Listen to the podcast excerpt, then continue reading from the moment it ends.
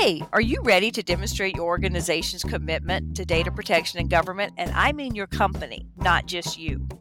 Boost brand trust with AI certification incorporating principles from industry standards like NIST and the OECD. And you can navigate all of those privacy regulations confidently with TrustArc's robust AI governance solutions. Get a TRUSTe certified privacy seal for your company, signifying organization's commitment to responsible data practices. With TRUSTe's proven methodology over years, you can achieve compliance with AI laws around the world and also enhance your general privacy posture. Secure your brand's competitive advantage with a trusted seal now. Get AI certified today. Visit trustarc.com slash AI certified. That's trustarc.com slash AI certified. This is Serious Privacy by TrustArc. Here are your hosts, Paul Breitbarth and Kay Royal. Welcome to the 100th episode of Serious Privacy. Both Kay and I are very excited that we have reached this amazing milestone because currently there are some 550,000 active podcasts, including several dozen related to privacy and data protection. Actually was shocked to read that the average podcast only gets 27 downloads a week. Just imagine putting in all that work for just a handful of listeners. So we count ourselves very lucky that we have many more listeners. Thank you to all of you. With well over 60,000 downloads since we started, and by now close to 700 listeners per episode. All of this is largely possible thanks to the support of TrustArc to get the podcast started in the first Amen. place and to allow us to continue, even though that both of us have left the company. So we therefore celebrate the 100th episode with two of our key original TrustArc partners, Chris Babel, CEO, and Hilary Wandel, who has now moved on to Dun & Bradstreet.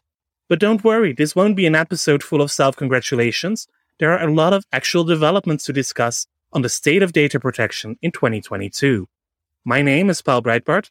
And I'm Kay Royal, and welcome to Serious Privacy. I am really excited for this episode.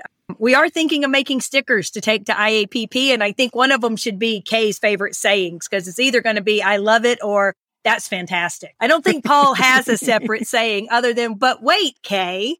But wait, It depends. It depends is my favorite saying in data protection. It depends. It depends.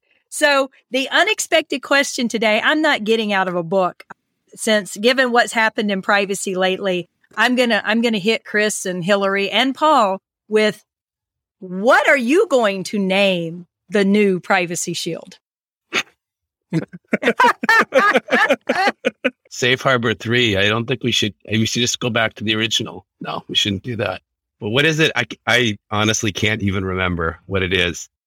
The Transatlantic Data Transfer Agreement. Transatlantic Data Privacy Framework. Yes. Yeah, Tad Framework. It's framework. Frameworks, we know. We are like last- frameworks. Yeah.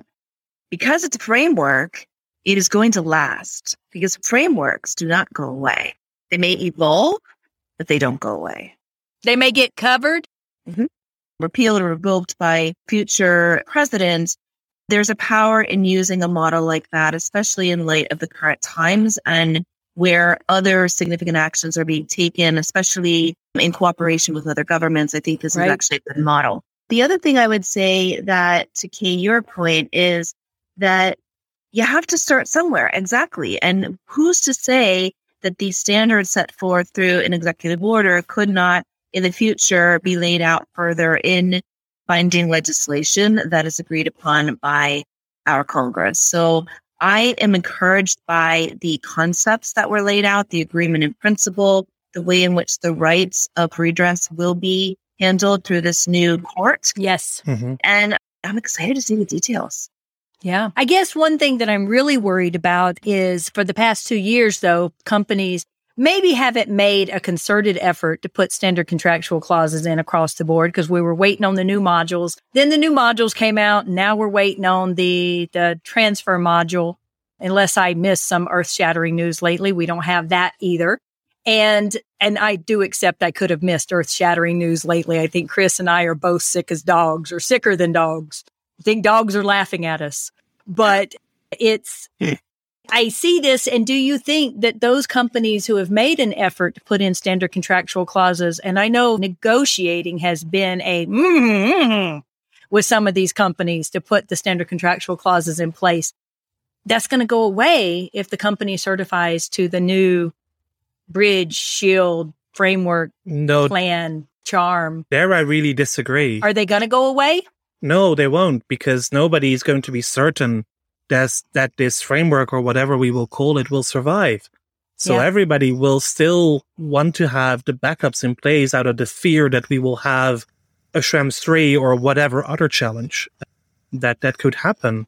Yeah. Yeah, I And that I mean that is also what I would do. That, I mean, I'm negotiating data protection agreements right now. I agree I've with got- you. I agree with you. People are going to want belts and suspenders because there's just been too much that's been unpredictable. And making sure that you've got both, you've got a backstop measure. I, I do hope though that some of what appears to be very onerous contract negotiations that are causing privacy pros and attorneys to end up spending way more time negotiating contract language than really focusing on accountability. Sorry to get us a little off tangent, but not really sorry, because I actually think it should always be about accountability. I think that's such a problem. I think people aren't able to focus on the right things because of the challenges here. So hoping that with a new framework, whatever it may be called, that it will at least remove some of the complexity around the negotiations in contracting. No, I agree, and I'm I'm slightly less optimistic than the three of you are. Uh, maybe that is my European nature and the wait and see approach. The devil will certainly be in the detail here, and I don't disagree that the executive order could do the trick, but it needs to be a very strong executive order for it to really work. And I'm missing a lot of details still in in the press releases and the fact sheets that that we have seen. I mean, a lot of this, especially the benefits of the deal, safe and secure data flows and durable and reliable legal basis. We could have written that two years ago. We could have said that there would be a new set of rules of binding safeguards to limit access to data to what is necessary and proportionate, because that was actually the language that was also used in the privacy shield. So I'm hopeful, but I'm not yet optimistic until I see the legal text that that is under negotiation. Skeptic. A little, yes, a little. And that is also based on everything that we know about the US intelligence agencies, what they are doing. Also, the recent decision of the US Supreme Court on standing, um, still saying that you really need the actual evidence in it to be able to go to court. So I'm very curious to see how they will get around the standing requirement with this new court that will be created will it just be called a court or will it be a real or will it just be like the ombudsperson but then with multiple ombudspersons? I'm not sure yet. So i think it can be done if there is real willingness to uh, make it a strong executive order. What i do think is is very hopeful and that is actually gabriela Zanfir who pointed that out in her analysis of of the deal is that there is so much reference being made to privacy and data protection and fundamental rights especially in the declarations from the White House.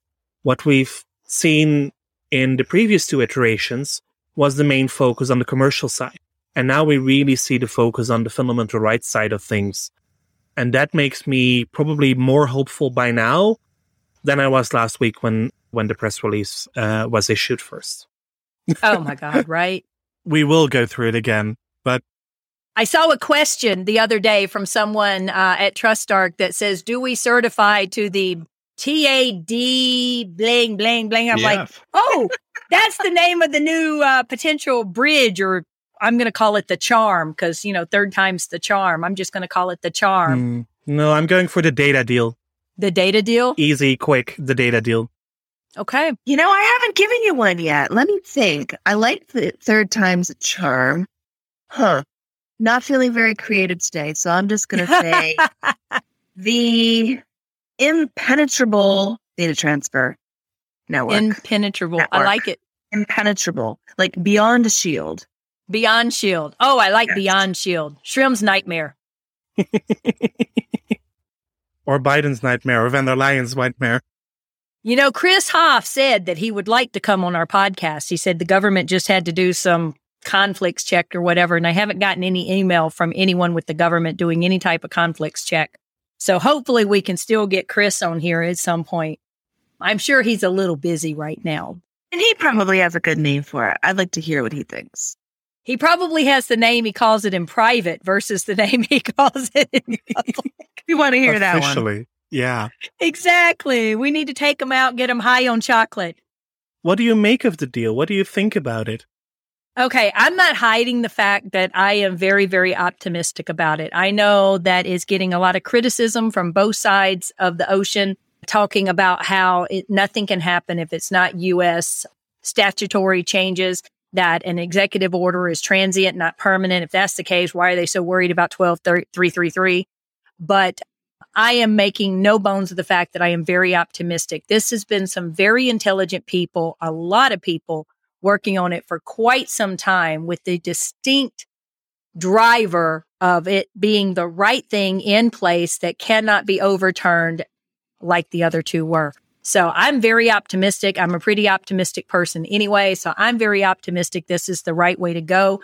And for those that say yes, but an executive order is not permanent, you gotta start somewhere. Legislation isn't permanent. Apparently, educating our legislators for two years isn't getting them any closer to anything. It takes a long time to educate people on privacy, and having an executive order will be the foundation of having something in place that the legislators can have some faith in and some confidence in and actually build from there, knowing that this is the right direction to go. Otherwise, we're leaving it up to them to build something and they're, they don't know what the heck they're doing. So, Chris, what do you think? Well, I'll try to squeak through this. So sorry for the voice, everybody, but Been a little under the weather. Thanks for having me on the 100th. Excited to be here. A lot of what Kay said, I totally agree with too. I think, you know, one, the companies need something, right? So let's start first with it has been a hellacious year and a half for all sorts of company shapes and sizes as they really don't have a path. And yes, we always read about the big bad things that happen to Facebook or the, or the big tech companies, but the amount of churn and time and effort and energy that you see mid-sized companies across the US trying to do something right, but not knowing what to do, not having clarity on what to do, and not having it be something that they can wrap their arms around and understand and actually go execute just makes the whole effort. It causes people to be cynical about even trying in the first place for the next law. Right. And so if we can't put something together that helps businesses achieve this objective of keeping data safe and knowing what the requirements are, I mean, that's kind of a huge shame. Now, is this the one that does that? I like Kay, I'm optimistic. I think you have to start somewhere. I think our legislative branch, certainly in the near term, and I think through the next presidential election, is not going to get much done. And that's maybe a bit more of an indictment of my own government than I would like to make. but I think it's incredibly difficult uh, in the way things are. And that's just the way it is. So starting with something like an executive order, while it allows a lot of people to poke holes in it, is a fantastic starting point and kind of the only path, I think, to get to somewhere better. Agreed. Hilary? So I also, like Kay, am, am, am an optimist, and I'm going to agree with Chris on the fact that this is, you have to start somewhere. A couple of thoughts that I have that I wanted to share. One is I'm encouraged by the fact that it appears so far that at least in principle, the commercial principles will stand and that companies who already have been following the privacy shield principles can continue to adhere to them. Those who have maintained their certifications will be able to have the benefit of that. Mm-hmm. I think for many of us, that's what we hoped for. It'd be interesting Yeah. to see if anything does come out substantively. On the other hand, you know, I, I've shared with you all, you know, I've been spending a lot of time in recent days working on all of the economic sanctions. And for, for those in our audience today who may not be aware, the substantial majority of all the decisions around sanctions are actually made by executive order. And many of those executive orders are quite long lasting and have very, very significant effects. And they are relied on by other governments around the world when they're making their own decisions around sanctions. They Yeah. refer back. So to me, I think there's power around an executive order, even if it can. What I'm really intrigued about here is you know, the importance, obviously, of addressing the fundamental rights and freedoms of individuals that need to be honored by the re- recipients, recipients, both from a commercial perspective, but by the governments and the countries in which they operate. And to me, it brings up a broader concept of how do we, that I just wanted to toss back out at you all, is how do we manage this goal of making organizations more accountable, but making them accountable to be thinking about addressing rights and transparency, the interest of individuals in a way that actually drives forward a better society, a better set of communities in which we operate. And to me, like if accountability is done right, we spend less time worrying about the legal nuances, as much as those are fascinating for those of us who are lawyers, but more on how can we innovate for the benefit of individuals where they're actually we're creating a greater tomorrow. And as a mom, mm-hmm. this is one of the things I'm most worried about right now is that the way in which technology is evolving is causing people to have these frenzied, frenetic lives where rights are lost. It's all just about the latest information and misinformation. And can't we do more through driving accountability from a data protection perspective to really create a better tomorrow? That's my question back to all of you on this 100th episode. If you don't, can we? I guess it comes down to can we and will we? I think we can and I think we will. I think if you look all around the world, data protection is more and more seen as a fundamental right. People are becoming more vocal about these issues. I'm currently recording from Kenya, where I'm giving a data protection training. We actually. And your son is going down. My son is going down. I actually spoke to the Kenyan Data Protection Commissioner yesterday. We'll play that interview uh, in a moment but also here being boots on the ground in Africa where data protection legislation is very new, people are very eager to learn about it and to yeah. understand why it is important, but also realizing that it is important and not just in the commercial relationships, also in the relations between people, in the relations with their government. You will hear the data protection commissioner say that it is actually much more difficult to get governmental awareness of these issues than private sector awareness because the private sector, since it is working internationally, is already used to concepts like the GDPR or the the LGPD or other other forms of legislation. I share similar beliefs, and I think that you know in my decade of focusing on privacy and it was security before that, you're seeing a fundamental switch in terms of the words. And as I forget whether it was Paul or you, Hilary, you know, the language that you are seeing even out of commerce and US government is starting to feel and sound different, where it is more about kind of holistically doing more the right thing rather than what's the bar that we need to set. And, you know, everyone runs right up to it. And a bunch of people spill over and do wrong things with data. And it just, it, it's starting to feel a little different. And I think part of that is I think the rest of the world has definitely felt that way for some time. And so it's starting yeah. to come back a bit now to the US.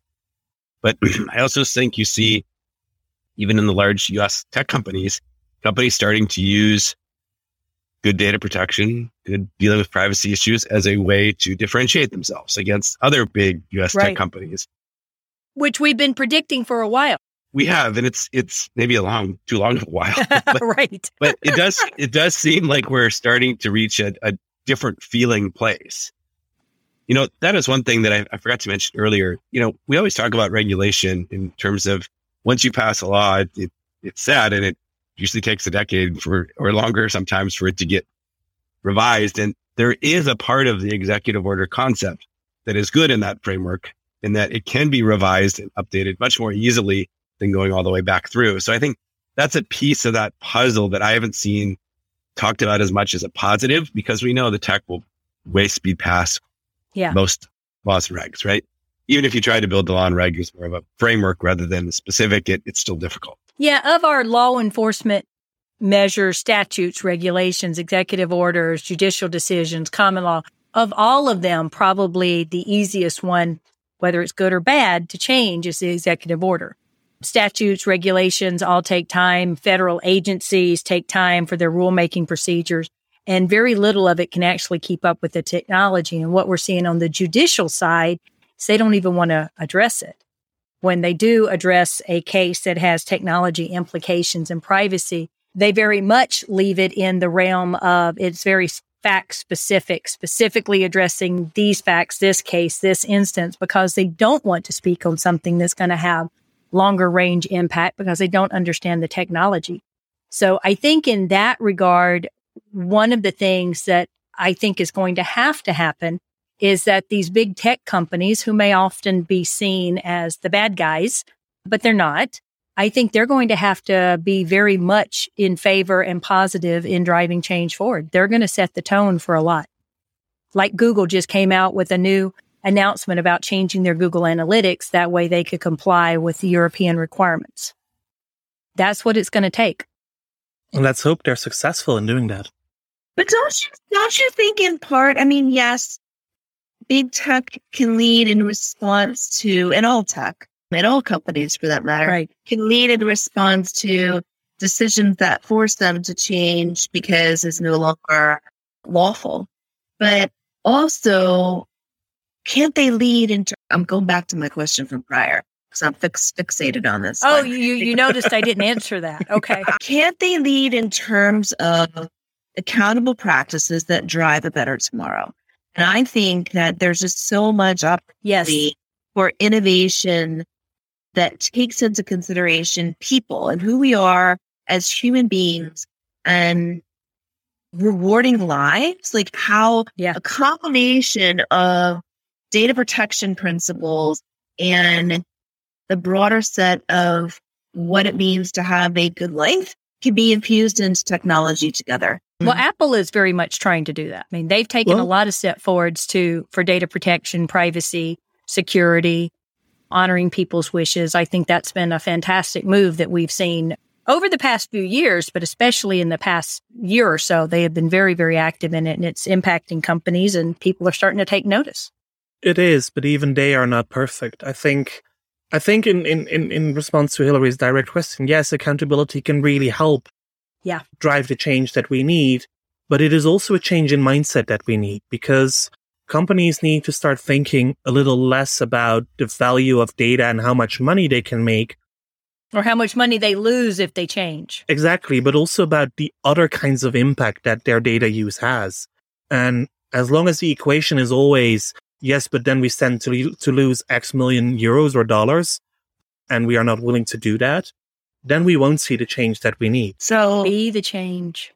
do we think, Chris, hope Kay and Paul don't mind me just asking my own questions back to you guys. Go ahead. Like, do you, I mean, Chris, Hilary, knowing we all- know you. We love you. We invited you here for a reason. I have, this is such a great dialogue. So, Chris, in light of all of your experience in the greater big finance world, with where sustainable investing and ESG are going, do you think that possibly, just to what Paul Paul was saying, that there is an opportunity with respect to socially responsible investing that we could actually make more headway there, or do you think it's just bad? I was going to add there too. I mean, what Paul was describing, right, is exactly this, which is how do you think about environmental issues as you're running your company? Because the negative externalities that you cause are negative for the planet, and companies are starting to try and internalize those and think about how to do things better, right? Exactly. And this is a similar concept in that I can go make a hundred dollars and this is legal and therefore I should go do it. But it doesn't really make anyone feel good who's working on the project and you're not treating people as people and, and whatnot. Right. And so I definitely think that it's, I mean, ESG is one of the hottest topics until Ukraine, Russia happened. And then it's kind of not talked about as much over the last few weeks, but like it's been building for a very long time. And in one regard, it seems like everything's been thrown in it. And in the other regard, when you look at things individually, it's like actually all these things do have this negative externality that businesses haven't taken into account for or governments for a Yeah. very long time. And it's why we are where we are. Right. So I think there is definitely in the investing side of it, I, I you know, not back to the Russia Ukraine thing, but there were a bunch of people who touted how they were investing very ESG like and very focused on the right issues, but yet they had a lot of money still that they lost when things changed. And so I think that has even caused a lot of people to look back at this responsible investing and the people who were saying that what they were doing and whether they were really doing it or not. But yeah, I think that's something that people start to notice when things like that get accounted for in that way. And people say, no, I'm not going to invest in a company that does X, Y, and Z. You haven't seen that yet. Think a couple of years ago, I wrote an article for Association of Corporate Counsel on privacy being the fourth prong of ESG. So I'll see if I can't pull that up. Not that I thought anybody would ever pay attention to it, just that it became a thing because of the societal and environmental impacts that we're having. Seriously. Paul? So, Hilary, you are now working for a, a really global company. I think Dun & Bradstreet has presence in almost every single country around the world. Do you see a lot of differences in in your work on privacy, on ESG from the various regions around the world, from the Americas, from Europe, but also the upcoming em- uh, economies in, in the Southern Hemisphere? Yeah, well, definitely there is, there are differences in different markets. One of the things that's fascinating to me is how much cultural and community expectations play such a significant role because yeah. people see the world differently in different parts of the world. And while there's a fundamental set of consistent principles we typically see, as we all know, like aligned with the OECD guidelines, there are such differences that we see in certain markets. So case in point, I spent a lot of time, as I know we all have, dealing with the new PIPL or PIPL, depending on which way you prefer to talk about. We don't talk about that second way. no. No, we're not Go doing Pipple. it. Pipple, PIPL, personal yeah. information protection law. But no, it's not a privacy law. Although people call it a privacy law all the time, mm-hmm. it's a personal information protection law. And that relates to the, the broader approach that China has taken to regulating data and in a way that's actually consistent with their overarching concerns and interests that they're trying to balance. And as we oftentimes talk about it as a team, we think about it more in terms of overall data compliance and what does data compliance look like when it goes to interests not only of individuals, which absolutely need to be respected, but are respected in different ways depending on the part of the world that you're from. Sometimes community based respect is more important than individual respect. And how do you balance those things? At, at the same time, interests of businesses, particularly small businesses that are not legal persons and how do the rights of individuals in the professional context work in connection with their own responsibilities to run a safe and sound and responsible business and where data protection obligations come up against then responsibilities that those own businesses have. How do you balance individual rights in that context becomes a very interesting to try to manage. And then when you fall to your question, put ESG in the middle of it, a lot of what's really interesting to me, looking at some of the external standards such as the GRI or SASB standards around data protection in particular, I, I think they are good, but I think they also need to evolve. And what I mean by that is oftentimes um, requirements around business ethics more in the governance space that are totally separate from the S pieces that are getting after cybersecurity, data security, and uh, privacy, if you will. And in my view, in order to manage a lot of these interrelated obligations in a consistent way across a business where people who are at a product team or a technology team um, or a marketing team need to think about how the pieces fit together. Putting them in separate buckets doesn't necessarily help with good business decision making. Finding a way to integrate those pieces so that people are looking at it more holistically is very beneficial. So I think we're going to continue to see a shift around not just data protection for individuals, but data protection more broadly and responsible uses of data. As we see, Paul, and I'll maybe turn it back to you with the AI, the proposed AI Act and the Data Act and the Data Governance Act and all of the things that are being proposed in the EU around management and protection of data more broadly, I think we're going to see continued evolution. Yeah, I think I think that's right. In, in, indeed, the European legislative framework is very much under development. The Digital Markets Act was uh, agreed last week. The Digital Services Act should be agreed within the next couple of weeks, which will include certain non-tracking and non-advertising provisions, especially where children are concerned. You see that the AI regulations indeed and the data regulations are also extending the scope of these kind of laws beyond just personal data. So also including the non-personal data or the, the non-identifiable data, which basically are set to the same standards as GDPR already has for personal data. On the one hand, probably will make it easier for companies to comply. On the other hand, will offer another headache because then all those data transfer decisions will also uh, start to apply to, to the non-personal data that is now exempt. So my question to Chris would then be, is TrustArc ready to support that? It's not going to be easy for companies to handle or tech companies to help companies handle it, right? But yes, we're anxiously looking to help companies with the next, what, thousand laws? I forget yeah. where we're at right now, about a thousand that have some level of provisions that many of those laws are ignored by everyone. a few of them are watched by everyone. And there's a lot in the middle that are watched by a few, depending on where you are and what you do.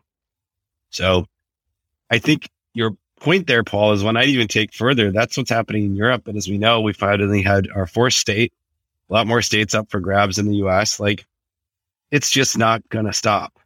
No. And so how companies try to tackle this thing back to Hilary's question a bit more holistically, a bit more comprehensively, a bit more framework oriented to make certain that it scales across all these programs and maybe even the broader ESG programs that companies are moving towards that are maybe more compliance officer focused and privacy officer focused. But it, it's coming and it's coming fast and furious. It is. And I was just about to look at the resources for TrustArc because, I mean, this is something we should take a commercial break for and tell you there are some wonderful webinars coming up. April 5th has everything you need to know about online advertising, cookies, and data privacy. April 14th is privacy management made sense. And then also in April is data security and privacy, two sides of the same coin. And then in May, we come up with uh, U.S. state privacy laws well, we'll add Utah in there, any other states that have passed between then, and then update that. So I think this feeds into is TrustArc is ready. And somewhere in between, you and I will also be doing a TrustArc webinar on this new international transfer transatlantic framework thingy that was announced yes. last week. So yeah, lots, lots, lots to, lots to look out for. Well, I think you officially named it a thingy. A thingy. A thingy. Yeah, well, that might be for now probably on. for now that might probably work as long as we are certain that it until we are certain that it will actually survive. Yes, I, I think the thingy is perfect. I'm actually trying to create stickers to have made to bring to IAPP because it's probably the only swag I can actually personally carry myself is a bunch of stickers. I just thought of a name. Okay. thingy? I thought of a name for the thingy. It is so not creative, but it actually works for me, and I'll tell you why because the impenetrable thing wasn't quite cutting it. It was just wasn't working for you. Just was sticking. No, I think so. Here's what I think, and I'm going to tie into other themes that we were talking Drum about. Roll. Ready? It is not that creative, but you could make an acronym out of it. Not an easy one to anyway. But I'm I'm digressing. The data transfer sustainability note ESG framework because Ooh. as we last so, like and it's all that. about data transfer. So, hint to and people. sustainability. And sustainability. The, the DTSF. Yeah, and it's a thingy. The thingy. The DTSF thingy. I like it. And the advantage is that then maybe you would be able to expand that to other jurisdictions as well. If the executive order is any good and written with some sort of foresight, then maybe other jurisdictions would be able to copy some of it into their own policies, like they were doing, as you said, for, for sanctions, which might actually help to also expand because yes, the European US transatlantic relationship is very important, but let's not forget there are about 170 other countries that do not have adequacy, where we do not have standardized assessments, where data also will need to flow, at least to many of them. I don't think that a lot of data will flow to, to Russia and Ukraine right now. But for many other jurisdictions, we will also need solutions. Well, we did have a question in a webinar that asked, you know, what are companies who have vendors in the Ukraine supposed to be doing? Um, because a lot of companies, especially used engineers and coders and all in the Ukraine. And so that was a very practical, hands on question is what do you do? Yeah right? Well, I mean, and the first thing you do is you be humane. Yeah. And you care for your staff, you care for your people. Yeah. At the same time, the Ukrainian government, despite the war, is still functioning. Parliament is still sitting and adopting laws. So to the extent yeah, hats that off to the Ukraine for that. Right? yeah, absolutely. But to the extent that that Ukraine is still functioning and has control over their own territories, they are still a rule of law state, and the legislation still applies, despite all the difficulties. And yeah, that they're they're an impressive people. Yeah, they really, really are. They really are. So, okay, so let's transition this then. If we're talking about strategy and global and sustainability, I'm going to ask the question that Chris and I spoke the other day about. What does this mean for people who work in privacy? I mean, have we missed the boat? Job security. Yeah, job security hands on, but I mean, really, we're data strategists. We're, we're the ones that make sure companies use data in innovative but legal ways people see us walk in the room, they're like, oh crap, you're going to stop us from doing something. And when instead they should be, oh, yay, you're going to make sure that what data we collect is legal and we value the company. But have we missed our seat at the table? Is it gone?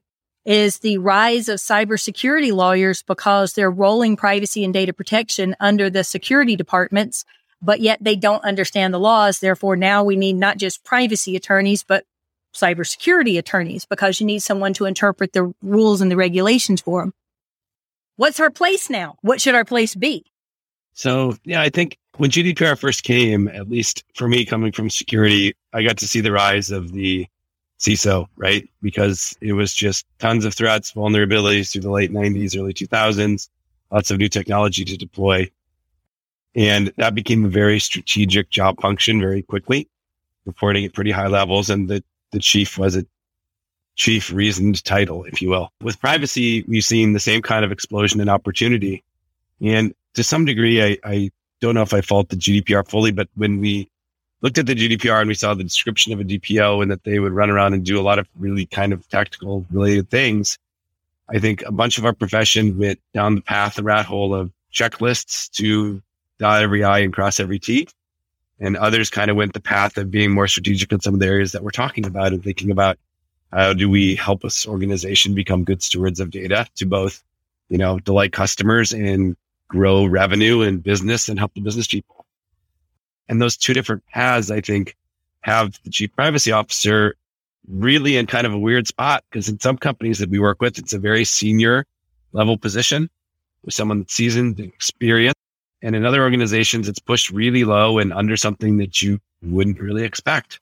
And I'm always surprised by that. And oftentimes it's the, you know, maybe the style of the company. It's the whoever was in the role before. I think while I agree with you entirely in that it's great job security, privacy jobs are not going away anytime soon.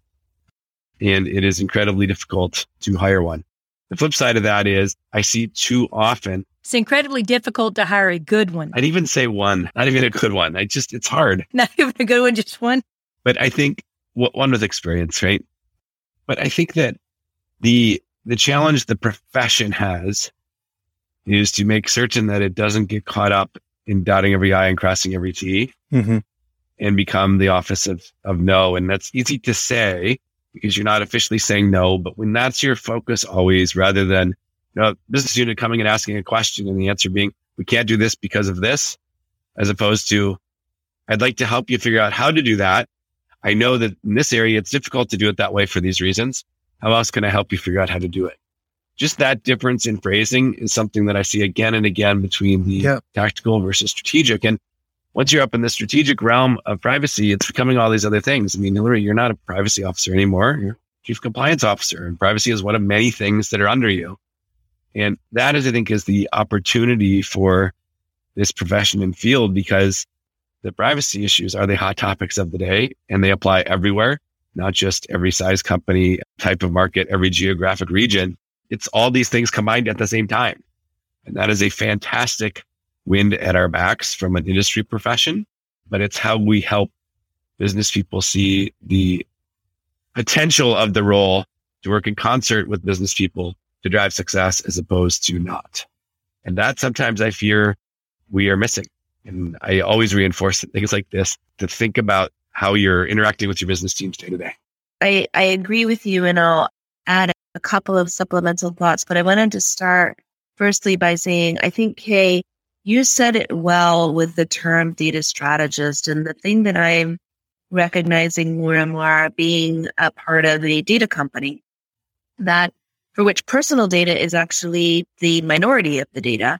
It's a lot of other data. It's the responsibilities around data, using data in a values driven way that actually brings great outcomes for both the business, but also the constituencies that you're seeking to serve is a really important part of how you have the conversations. And I think where people get frustrated with compliance professionals, I'll start there, but also sometimes with lawyers and privacy teams is when we get too caught up in the nuances and the details as opposed to helping the business think through what are you really trying to achieve? Who are you trying to serve in what you're trying to achieve? And how best can you get there using the different data that you have available to you and the tools you have to be transparent, to be responsible, to help people be able to exercise their rights effectively. Like all of those things, if you talk about them in a more values and outcomes driven way, make for a much more fruitful conversation than the ones that people are like, oh yeah, I don't have time for that. I'll send my most junior person to work with you. So I think to Chris's point, it's elevating the conversation to what are the business goals you're trying to achieve? What right. data do you need to get there? And, you know, oftentimes as we all talk about, do you really need data that is identifiable of an individual to achieve that goal? And that is oftentimes not at the forefront of most people's minds, um, unless they've been educated this way. They always like as much data as possible, but not thinking about you can have all the data you want in the world, pseudonymize it, code it, tokenize it. There are things you can do to facilitate the outcomes that you want without having to have identifiers associated with that information. Right. Yeah, I fully agree. And that's one premise that I've always lived by is you can be as innovative as you would like to do. You can accomplish your goals. There's almost always a legal way of doing it. I agree. And that's also what I what I started telling people when I started my new role. I'm not here to say no. I'm actually here to help you get things done in a legal and in a compliant way. And if I have to say no, then you also know that it's going to be a serious, uh, a serious no, because I will first always start looking for alternatives to get you to the purpose that you need and to get you the data that you need to help grow the business, because also that is what I'm there for. But if I really do have to say no, then it is no.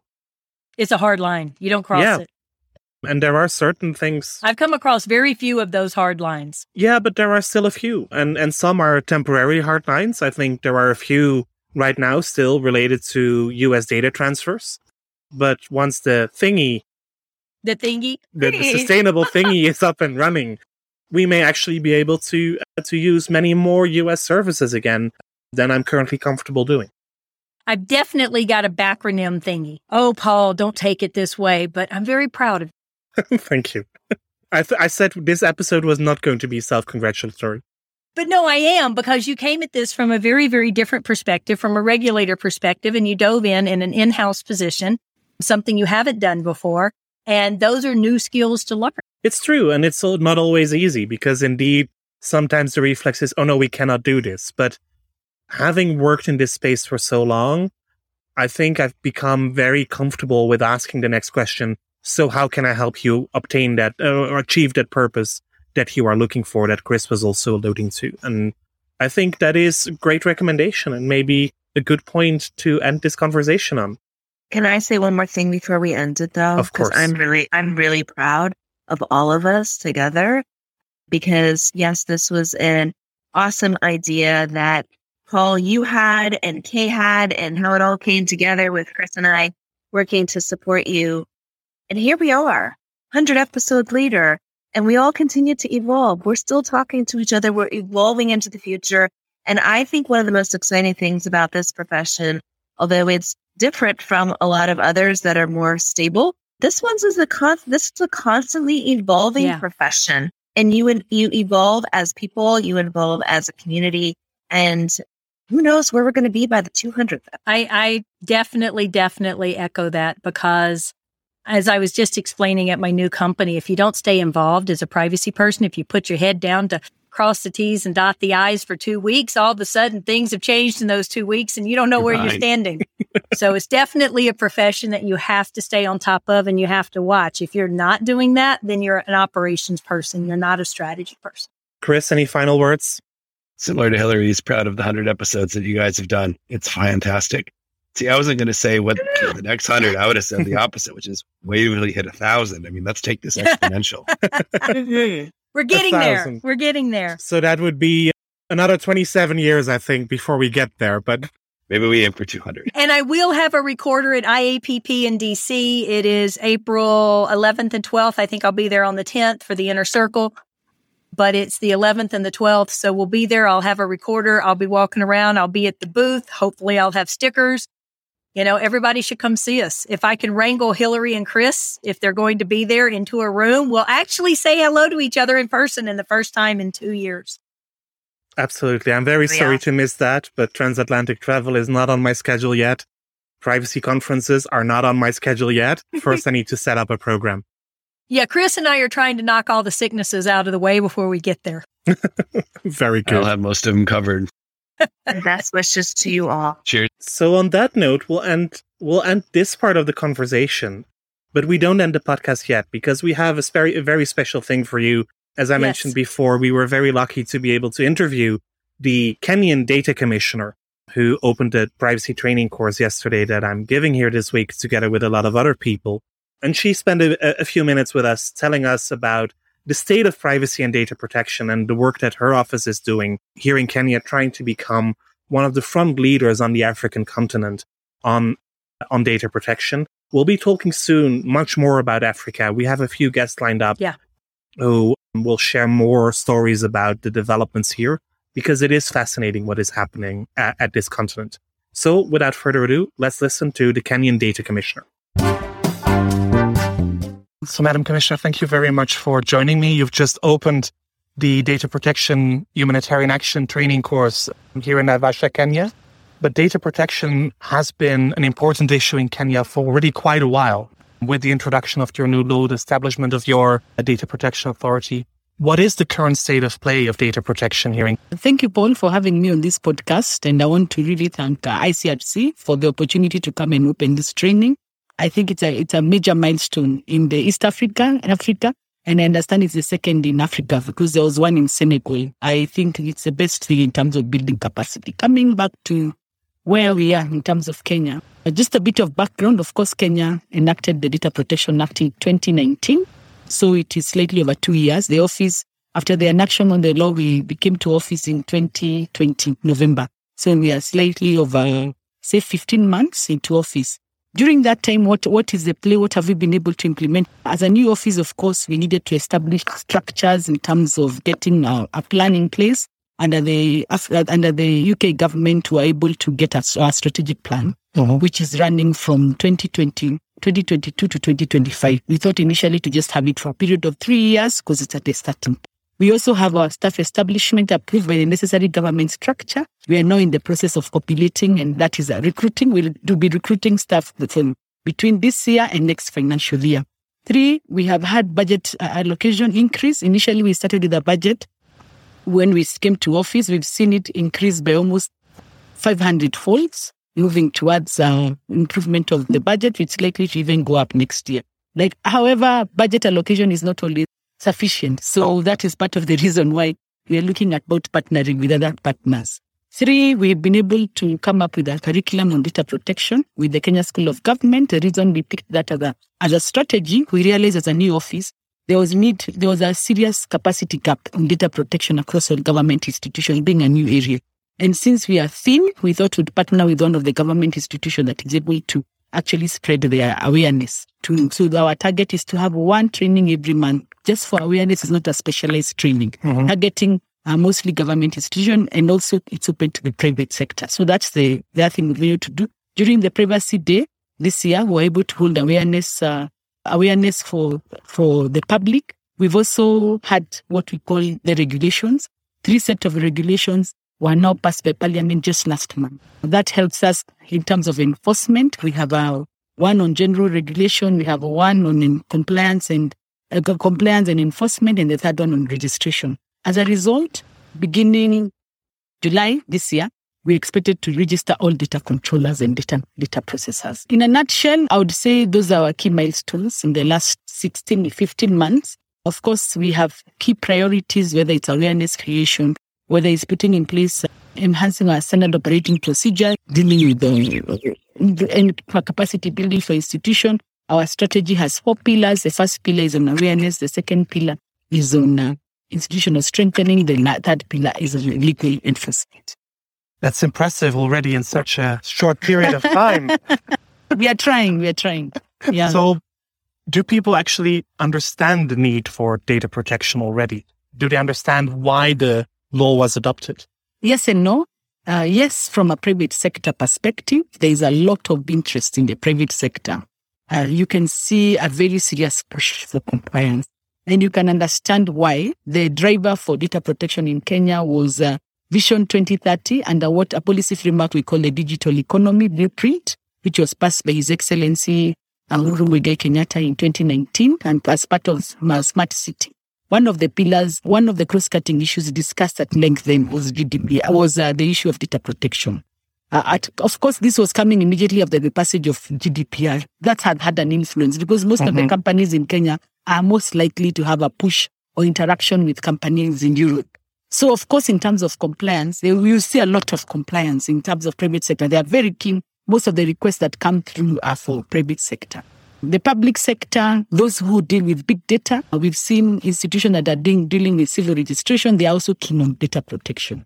I would not say, because there's a survey done some time back by Amnesty International, the awareness at the level of, of public is still low. And uh, that is part of our priority. It's what informs our priority. It's part of the things that we are really seeking partnership with development partners, civil society organizations such as Open Society, Amnesty, GIZ, so that awareness uh, to the members of the public, they appreciate because we cannot change the data sharing culture unless the members of the public appreciate the reason how it affects them. It can, can be discriminated against.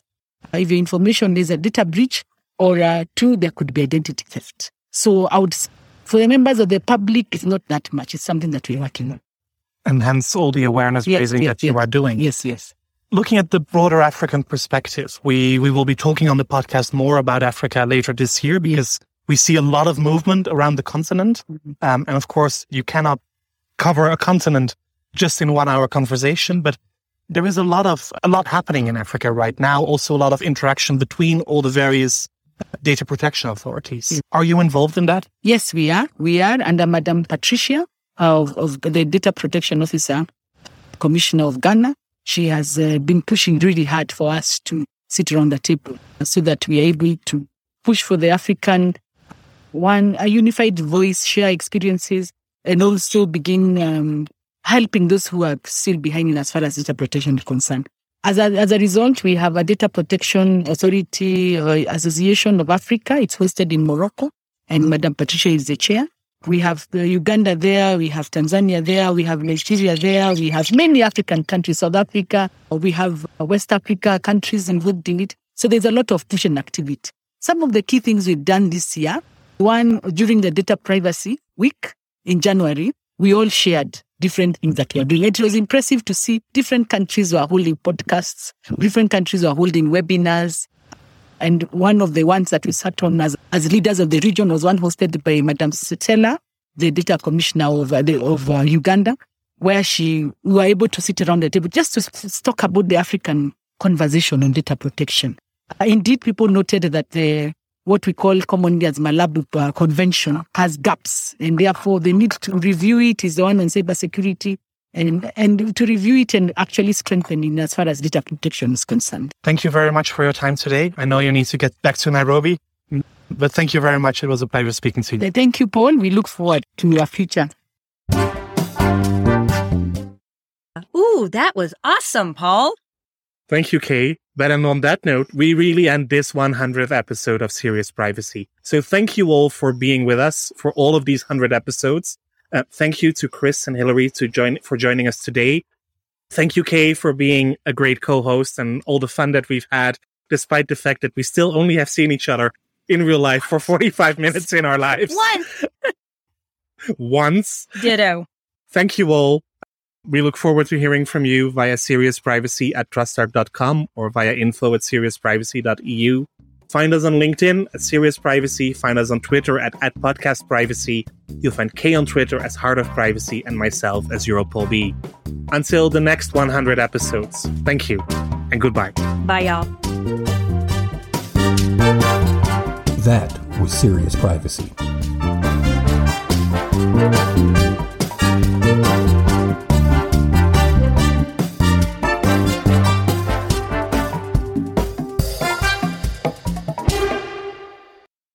So, Kay, did you hear that the TrustArc Trust Center is revolutionizing the way businesses manage trust?